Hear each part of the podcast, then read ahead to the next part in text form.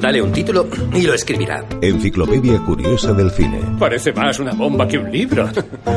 Si hace un rato hablábamos del compositor Nino Rota, ahora lo vamos a hacer de un actor que se hizo famoso gracias al cine musical. Ayer, 13 de abril, se cumplió el centenario del nacimiento de Howard Keel, una estrella de Hollywood que tuvo su mejor momento en la década de los 50, gracias, como decimos, a las películas musicales, pero que luego en los 80 vivió una segunda etapa de éxito gracias a la televisión. Bless your beautiful hide wherever you may be. We ain't met yet, but I'm a willing to bet you're the gal for me. Si Fred Astaire dominaba como nadie en los salones y Jim Kelly o Sinatra se movían como pez en el agua en las calles, el escenario favorito de Howard Keel fueron las praderas y decorados del western, un género en principio poco propicio para las canciones y el baile. ¿A dónde vas con ese abrigo tan raído? Me lo regaló el general Custer y habiendo pertenecido a él, en el fuerte Scully se sentirán muy orgullosos. Sí, pero ahora no vamos a pelear contra Sitting Bull. Vamos a un baile. Howard Keel medía más de 1,90 y tenía una gran presencia física. Se dice que en los planos cortos muchas de sus parejas en la pantalla tenían que subirse a un cajón para no quedar fuera de plano. Además era un actor competente y un galán de corte clásico. ¡Qué figura! Y mira qué perfil. Caballeros, me complace mucho su admiración, pero yo en este momento... ¿Y cómo dice? Y la elocuencia que tiene. Y no escupe cuando habla. Pero sobre todo destacaba por su espléndida voz de barítono, una voz que fue descubierta por casualidad ya que él nunca había pensado dedicarse al mundo del espectáculo. De hecho, se ganaba la vida trabajando como mecánico. Estaba con unos amigos escuchando un partido de fútbol en la radio y empezamos a beber. Con la euforia no tardamos en ponernos a cantar y de repente llamó a la puerta una vecina. Creíamos que venía a quejarse, pero resultó que era profesora de canto y me pidió que cantara para ella. Le canté varias canciones y al terminar me dijo que debía estudiar en el conservatorio. A mediados de los años 40, Howard Keel empezó a trabajar en distintos espectáculos musicales de Broadway. Fue suplente del primer actor en Carrusel, el musical de Rogers y Hammerstein, y pocos meses después consiguió el papel protagonista en otra obra de la famosa pareja de compositores. Bueno, aunque nunca vayas a irte de viaje, ¿no podrías decirme uno de esos adioses persas de vez en cuando? ¿Un adiós persa? Eso no es nada comparado con un hola de Oklahoma. Oklahoma, where the wind comes sweeping down the plain, and the waving sweet when the wind comes right behind the rain. Fue su primer western musical. Hubo un momento en el que Keel hizo algo nunca repetido. Actuaba en ambas obras, Oklahoma y Carrusel, los mismos días y en teatros diferentes a distintas horas. En 1950 debutó en Hollywood con otro western musical, La Reina del Oeste, junto a Betty Hutton. Un debut con mala suerte, ya que durante el rodaje su caballo le cayó encima y le rompió la pierna, teniendo que pasar un par de meses inmóvil. Pero su suerte cambió enseguida unos meses más tarde cuando volvió a subirse, esta vez no a un caballo, sino a un barco. ¿Este barco va a Nueva Orleans? Sí, allí termina el viaje. Era el barco de vapor en el que una compañía de teatro navegaba por el Mississippi en la película Magnolia. Creedme, yo tengo un sexto sentido para estas cosas. Los dos juntos vais a arrebatar al público. Magnolia House y Gay los Ravenels van a ser el éxito de todo el río. En este musical ambientado también en escenarios del western, coincidió por primera vez con la actriz y cantante Catherine Grayson, con la que formaría pareja. Por ejemplo, usted y yo podríamos ser Romeo y Julieta, o Elizabeth y Essex, o... O Lady Southside y Hamilton Paradise. o Lady ¿Quién? Oh, son los protagonistas de Tempestad y Rayos de Sol. Oh, sí, es claro. Es cierto, poco tiempo después rodarían juntos El amor nació en París y Bésame Kate. Can you see the why I wherefore I should be the one you care for? You're a lucky boy. I am lucky too.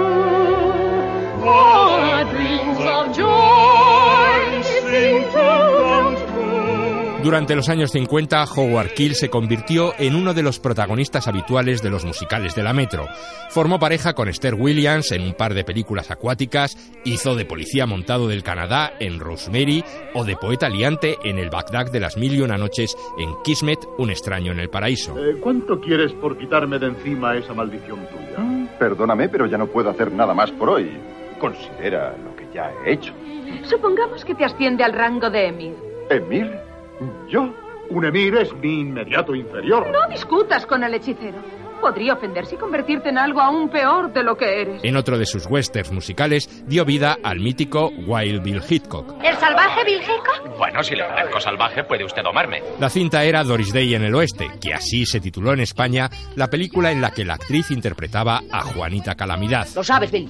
Exceptuándome yo, eres el único que habría podido llegar a salvo con la diligencia. Gracias, Calam. Pero sin duda la película más popular de Howard Keel fue esta. Me llamo Adam Ponting. Vivo en la montaña. Allí tengo una granja.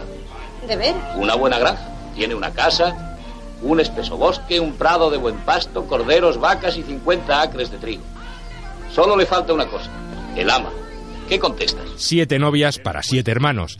Howard Keel daba vida al mayor de los hermanos leñadores y el que animaba a los otros a que buscaran esposa como él. Aquellos romanos tenían el mismo problema que vosotros. Conquistaban nuevos territorios y las mujeres escaseaban igual que aquí. Las sabinas estaban en su tierra. ¿Y qué hicieron los romanos? Fueron allí, las cogieron y se las llevaron. ¿Y no sois capaces de achicar unos viejos romanos? Es que no sois hermanos míos. Tell you about them sobbing women who lived in the Roman days. It seems that they all went swimming while their men was off to graze. Well, a Roman troop was riding by and saw them in their me oh my, so they took them all back home to dry. At least that's what. Los años 60 trajeron la decadencia del cine musical y Howard Keel perdió popularidad. Aún así, siguió trabajando regularmente, pero ya no eran lujosos musicales ambientados en el oeste, sino simples westerns de serie B, como Waco, La Fuerza de la Ley. Ni siquiera ha jurado su cargo. Alcalde, coja esa placa y envíemela a mi habitación. Me miraré en el espejo, alzaré la mano y juraré mi cargo. Incluso hizo de indio en asalto al carro blindado junto a John Wayne. Como el cine no daba mucho de sí, regresó a los escenarios y durante varios años realizó una gira por todo el mundo cantando con su excompañera Catherine Grayson las canciones de sus películas. Pero en esos años Howard Keel también vivió épocas realmente malas, épocas en las que solo encontraba trabajo en pequeños clubs y cabarets de mala muerte. ¿Qué tiene de malo el cabaret? Nada, si a uno le gusta el humo y los borrachos. A finales de los años 70 estaba seguro de que su fama se había evaporado por completo. Me senté sintiéndome desolado. ¿Puede considerarse un hombre afortunado cuando recibe poco y está cansado? Pues el destino es un algo sin cabeza, un rompecabezas incomprendido.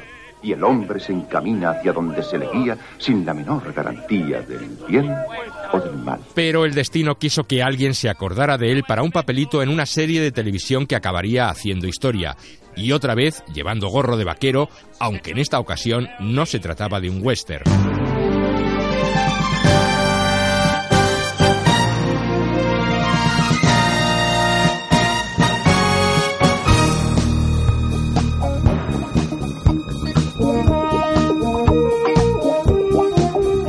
Ya lo habrán reconocido por la música. La serie era Dallas. Howard Keel firmó en principio para aparecer en dos episodios, pero tras la repentina muerte de Gene Davis, el actor que daba vida al patriarca de la familia Ewing, su personaje, Clayton Farlow, ganó en presencia. Le casaron con la viuda Ewing y se convirtió, de esta forma, en el padrastro de JR y en uno de los personajes principales de la serie. Con su fama recuperada gracias a la pequeña pantalla, relanzó también su carrera discográfica y actuó en grandes salas de conciertos por todo el mundo.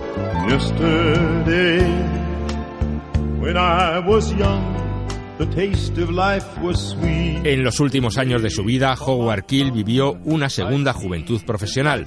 No solo intervenía a menudo en series de televisión, sino que protagonizó distintos musicales en Broadway y grabó varios discos. Se encontraba preparando su libro de memorias cuando falleció en noviembre de 2004, víctima de un cáncer de colon.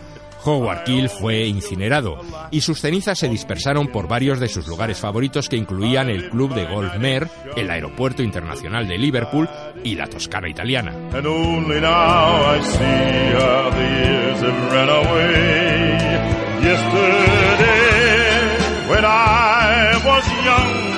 So many happy songs